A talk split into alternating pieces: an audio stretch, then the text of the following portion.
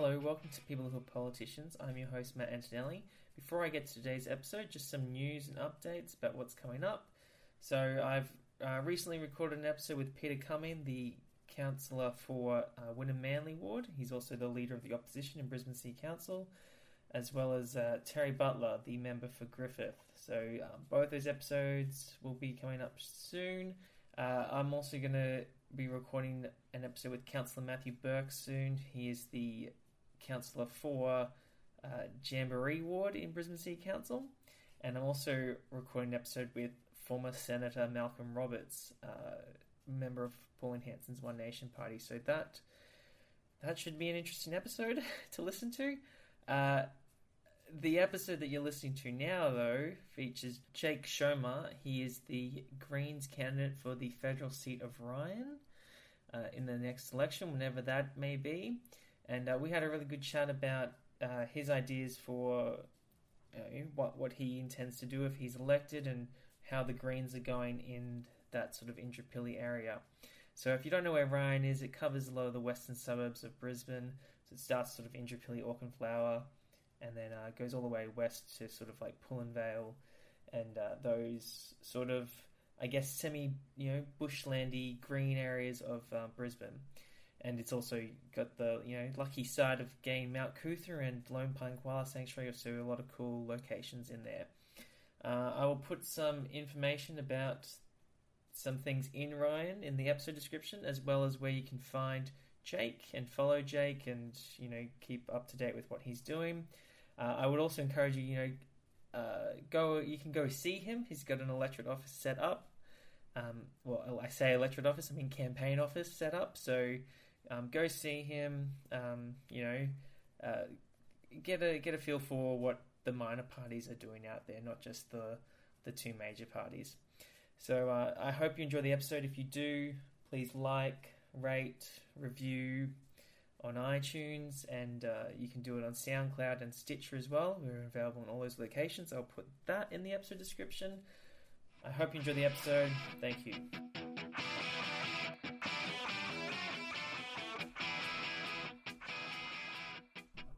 Hello, welcome to People Who Are Politicians. I'm your host, Matt Antonelli, and um, this time I'm joined by someone who's not a politician but wants to be one, um, Jake Schoermer. Yes. Um, and being the candidate for the uh, division of Ryan. Yes. Um, so how about we uh, we start with Ryan's itself? So why don't you give us a little bit of an overview of that electorate? Well, before I do that, I should say, I mean, you, you commented that I might be someone who wants to be a politician. I have to say that getting the title politician is just an unfortunate uh, thing that comes with the territory.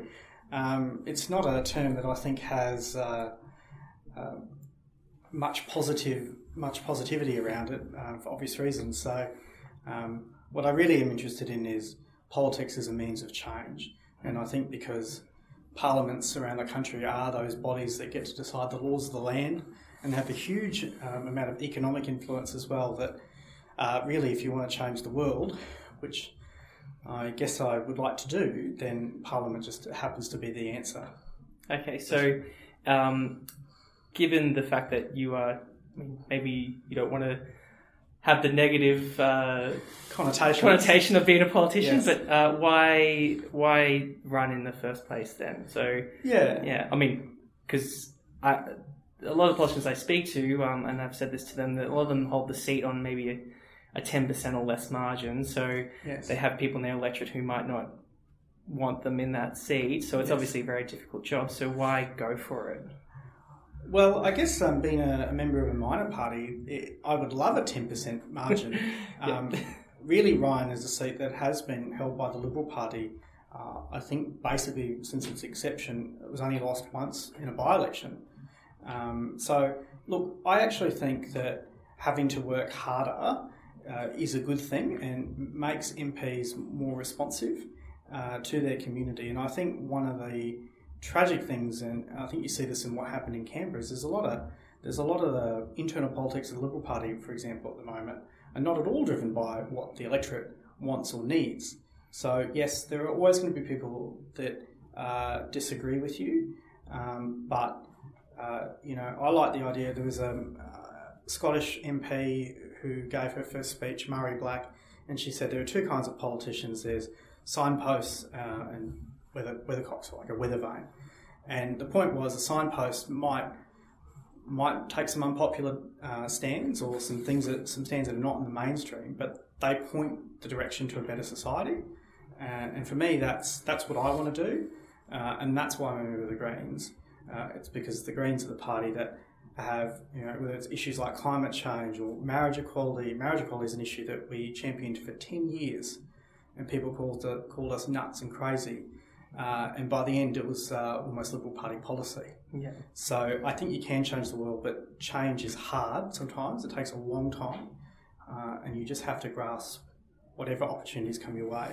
So, like like you said at the start, being a um, a candidate rather than the incumbent. Yes. Um, what have been some of the challenging aspects of getting started for you? Like we're in an office. Uh, people can't see it, but we're in an office that's not quite set up yet. But well, I yeah. mean, for me, this is actually an amazing thing. Um, I've actually run twice before um, at the state level, uh, and the first time I ran, my entire campaign budget was I think about four thousand dollars. Right. So, so probably a little bit less than the other two parties. yeah, well, um, quite a bit less than, than, now. I mean, we've been fortunate that, that we have the budget for an office. Yeah. Uh, and, and to me, that's amazing. I suppose the other challenges for me is, um, you know, I work as a, as a software developer just across the road from where we're meeting, and um, I have to go to work every day and earn a living and pay my bills just like everyone else. And this is, um, I wouldn't call it a hobby, but it, it's a it's a it's a it's a vocation. It's something I'm dedicated to.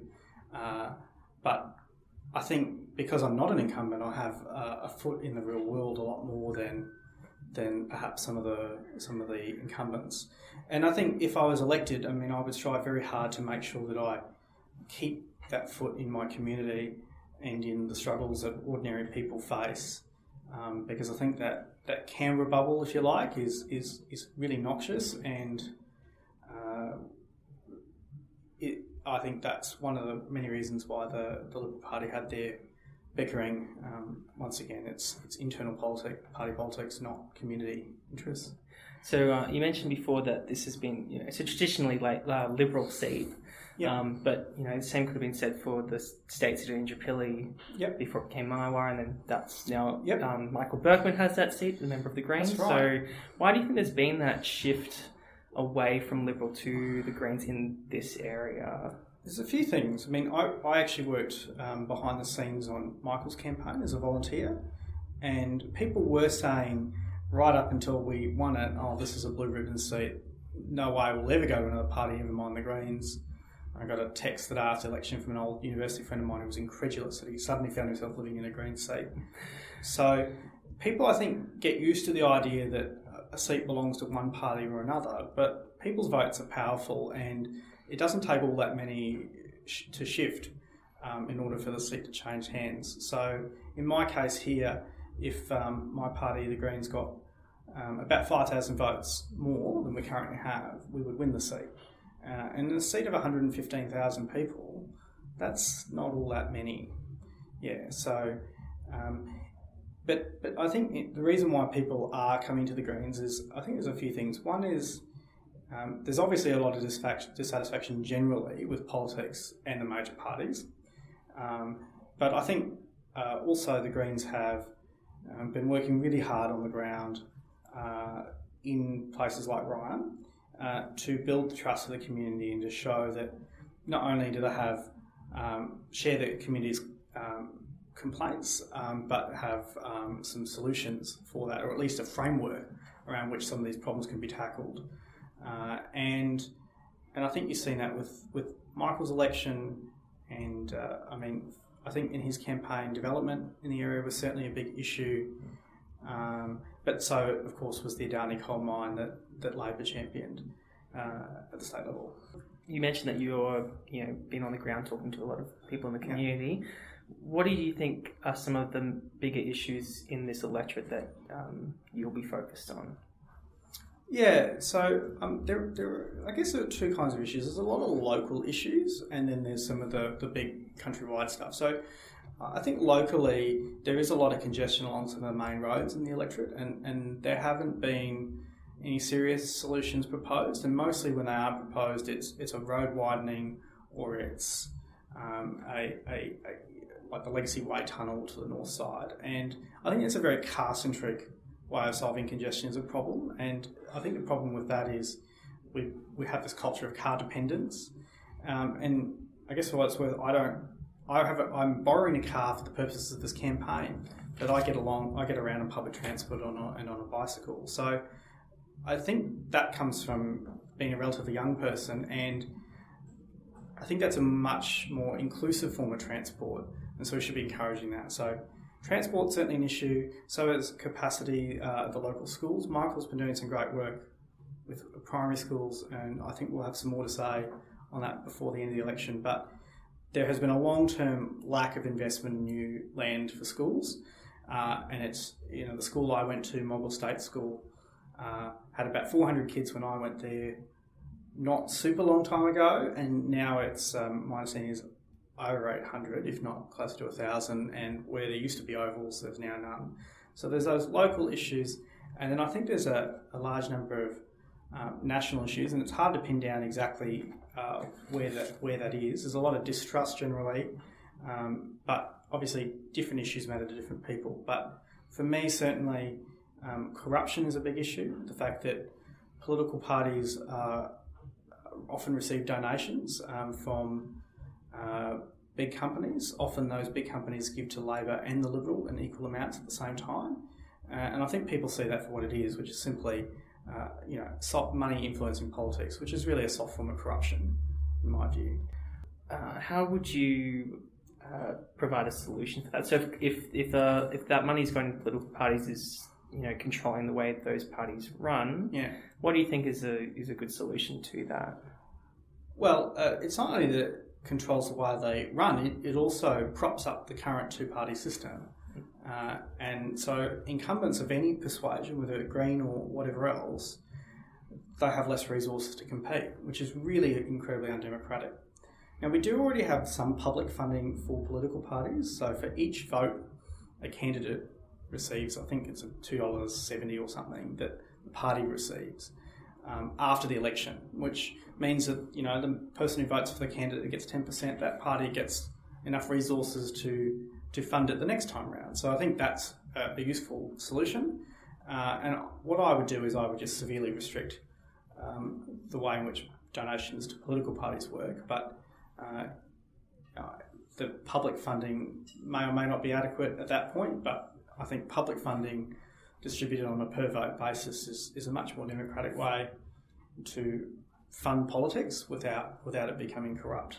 Now we probably skipped over this at the start a little bit, but um, your when did you join the Greens? So when did you decide that that um, you wanted to become more involved than just uh, like an average everyday voter? Well, it's funny. I, I, I never thought when I joined the Greens that I would be in this position that I'm in now. I joined the Greens about eight years ago, um, and I joined because really I was quite disenchanted with um, the direction politics had gone. Um, so, I mean, climate change and refugees were two big issues for me at that time, uh, still are, in fact. Um, and the fact that we'd gotten rid of John Howard uh, only to replace him with a Labor government that was almost equally bad in the end on those two issues. I just felt so strongly about them that I, I had to join a political party, and I had to join a party that uh, had been consistent. And for me, that was that was the Greens. You mentioned that you ran twice before in Yes. state elections. So, uh, how do you? Because obviously, no, you didn't win. Um, how do No, you? uh, how do you maintain like a uh, the, the t- determination to then run again and and again now? So I don't know if it's quite an old saying, but it's one of my old sayings, which is uh, if you win by if you lose by less than the last person, that's a win. If you change a policy outcome, that's a win. So there are benefits to running regardless of whether or not you end up with, with your seat in Parliament. Um, that being said, there's obviously a lot more you can do if you do win. But really, we've we've mostly it's been in the western suburbs of Brisbane an upward trajectory over the, over that time I've been involved, and I've had that ability to, to be involved and, and help and help help shape that in various roles, and candidacy is only one of them. So um, I think we're in a unique position now that Michael's won that seat of Maiwar, which is entirely within my federal seat. I think the community are really seeing that a, a Green can win, uh, and I and I can't I can't stress enough how much of a game changer it is just to be believe when we say we're running, we're serious, and we're going to, and if we win, this is what we'll do. Um, uh, so yeah, so that's a game changer, and I think even if you don't win, uh, there's a huge benefit. If you do win, you can achieve even more. But that vote has been trending towards the Greens over, over recent years um, across elections. So I have the hope that even if I'm not successful on this occasion, um, that I or another Green will win the seat sometime soon. Uh, and when we win uh, this seat and some others like it, I think we can have a tremendous amount of influence in the federal parliament and we can use that to transform Australian politics. Obviously, you, you mentioned before some of the issues for this area and mm. the reasons why people might be moving to the Greens. Yep. Um, do you have a particular, like, personal political philosophy or criteria that you use to, that you will use to vote on legislation? Because, you know, there's probably something that will come up that you haven't thought about. Do you have a particular way yes. that you would analyse that well, for me, um, if legislation that is proposed is better than the status quo, then generally speaking, it should be supported. Now, that doesn't mean uh, you don't point out all the flaws in it, uh, and that doesn't mean you don't argue for something better. But uh, if you are one of a range of parliamentarians that get a vote, then, then yes, you should vote for anything that moves you in that better direction. Uh, now, legislation isn't always that simple. Sometimes good stuff's bundled in with bad things, and you've really just got to go through it with a fine tooth comb and, and, and, and come and work out how you feel at the end of that process. But the Greens have got very strong policies um, across the full range of policy areas uh, that would guide me. So I feel pretty comfortable about that. And obviously, you mentioned you know you work in this area, so yeah. you, are nearby. What are some things about um, what are some unique things about Ryan that people should come and check well, out? well, Mount Coot-tha obviously um, oh. is, is, is fantastic. Uh, Do you have that on my list of things to talk about? Actually. Oh yes. well, it, it is beautiful. Um, I suppose the thing you might have asked me about would have been the, the zip line that, yep. that's proposed. So we'll leave that for the moment. But it but it is it is beautiful. The western suburbs are known for being the leafy green suburbs, and I think that is what characterises them mostly most of all. Um, and they have a very unique feeling, and that sense of community is pretty strong. Uh, it's a very well educated area, so people people are not going to be fooled by simplistic solutions, uh, and they're not going to be fooled by by sort of sloganeering instead of policy. They're going to want policy, and they're going to want to see that their uh, potential MPs are, are, committed. So speaking of that zip line, because um, obviously the Greens are yeah. up, opposed to that. Um, and you know, uh, well, there's obviously a lot of discussion going around about it. Um, why do you think uh, it shouldn't happen? Well, so I think there's a few things. So, firstly, it's probably too early to say absolutely 100% we oppose it, uh-huh. but it is fair to say that we have a large number of issues of which the community share that we, at the very least, would like to see those uh, answered satisfactorily before we would support such a proposal. But there's a few issues, I suppose, with the zip line.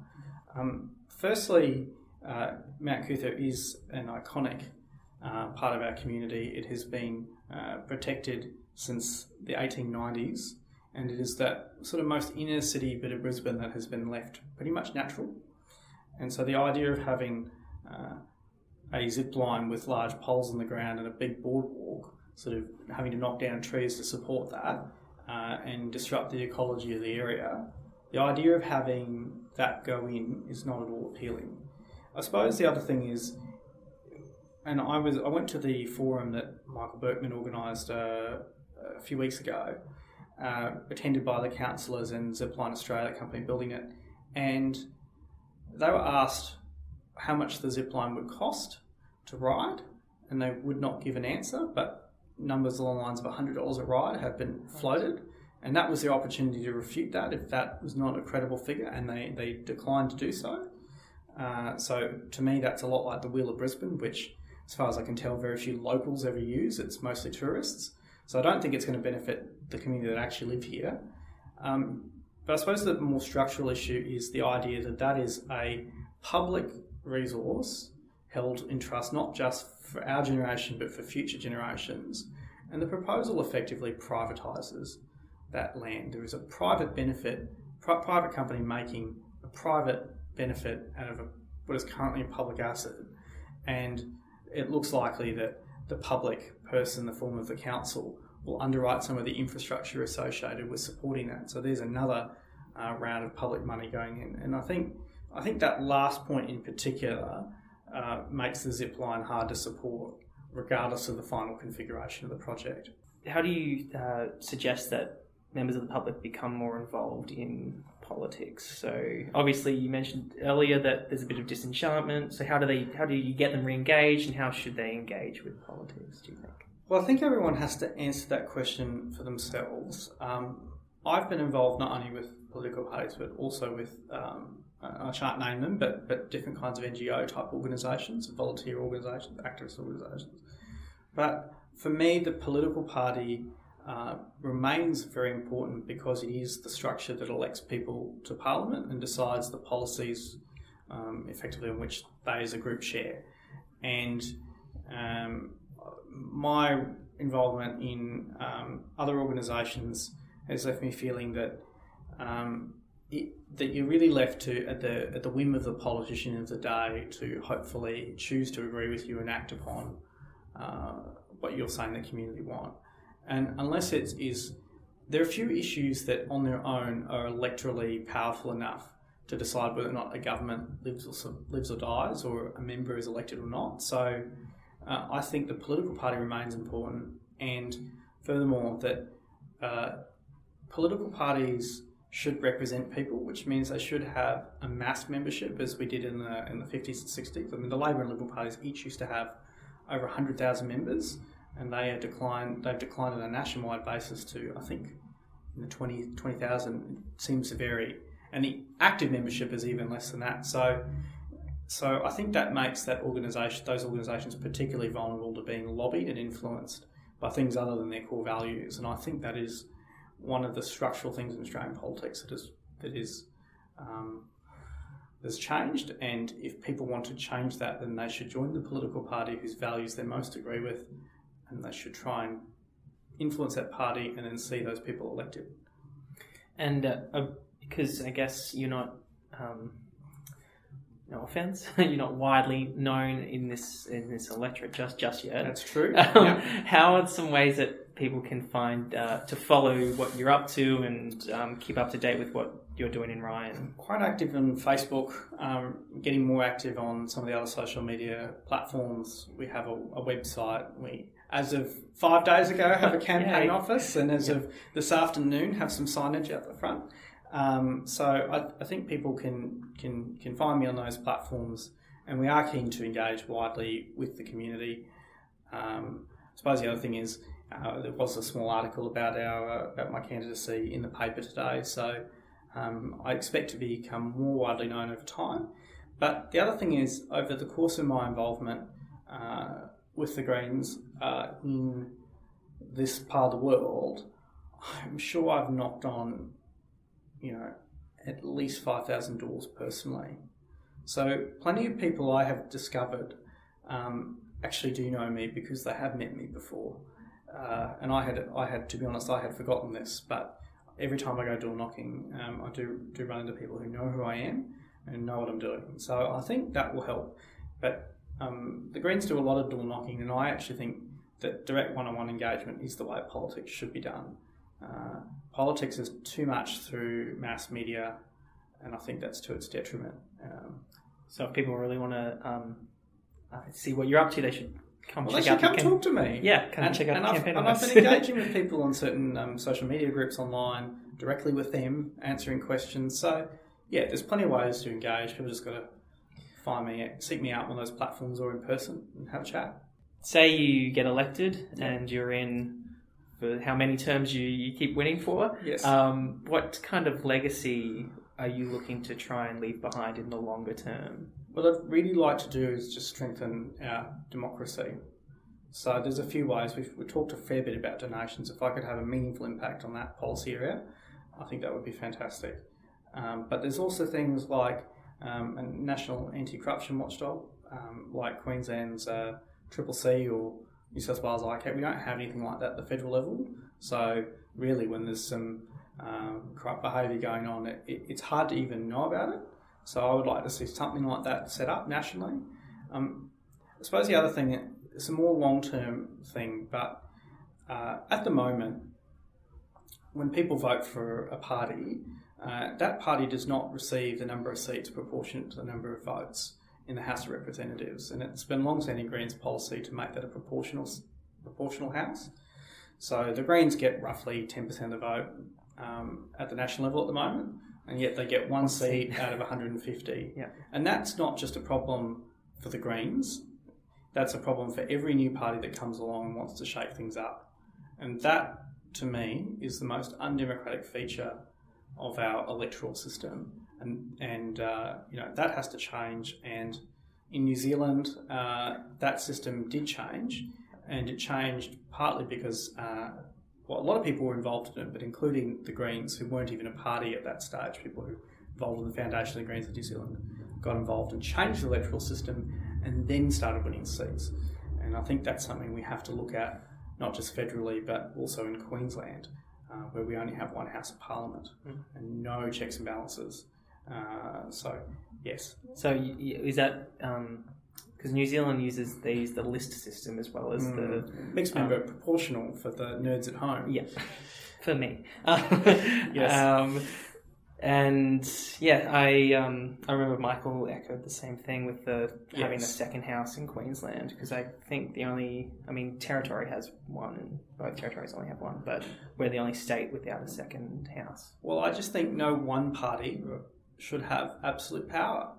And most Queensland governments uh, govern majority. And so, as long as their caucus is united, and we saw in the Newman government where it's a huge caucus, you don't even need the caucus united, you just need the majority of the government un- united, that it can do whatever the hell it wants. And uh, it, even if it's not with ill intent, there's that time. There's a possibility for arrogance to uh, to come into play. And so we have a committee system, but it's very easy to override that. I mean, the voting system in Queensland got changed before the last state election because the Labor Party tacked an amendment onto a Katter Party bill, and when the LNP weren't looking closely enough at the legislation, the entire basis in which we elect the Queensland Parliament got changed to suit the governing party. I mean, that is insanity. That is absolute insanity. Um, so we need to have a broader discussion about what is the right system. Um, but but I think that debate hasn't been had uh, in Queensland, and it's not a debate, frankly, that is going to win any party any votes. But it's an important conversation to have, uh, and it needs to happen beyond simply the the uber nerd interested in politics. do you think that having those um, different systems would also generate better debates then between parties Yes, I do. Um, well obviously with more seats you would Well, debate well, we would have an, in, an amount of influence proportionate to the to our actual share of the vote, which I think is, for me, that's just democratic. Um, but I think um, if you look in systems like New Zealand or Germany, uh, there, it's not just a you know, the government of the day is right and the opposition is wrong, or vice versa. It's not that mudslinging kind of attitude doesn't, um, it isn't as prevalent. Um, so yeah, you can see parties notionally on the left and the right agree with each other and pass legislation or potentially for totally different reasons. But that, that respect is there and that, that debate is more collaborative. And uh, I think Australia is very, politics is very divided at the moment. And I actually think that is, for the fabric of our society, not healthy. Um, and a little respect for, for other points of view is, is warranted. And for all of my um, frustrations and disagreements with the major parties and my desire to replace them, um, I, they are they do represent a section of our society, and therefore they represent they should be respected on that basis. But we should debate uh, debate the actual issues. All right. Well, I think we might um, leave it there. I'll put uh, where people can follow you and find your office in Yeah. the episode description below. So um, hopefully you'll get a bunch of new people coming to ask questions. But I just thank you very much for chatting with me. All right, thank you.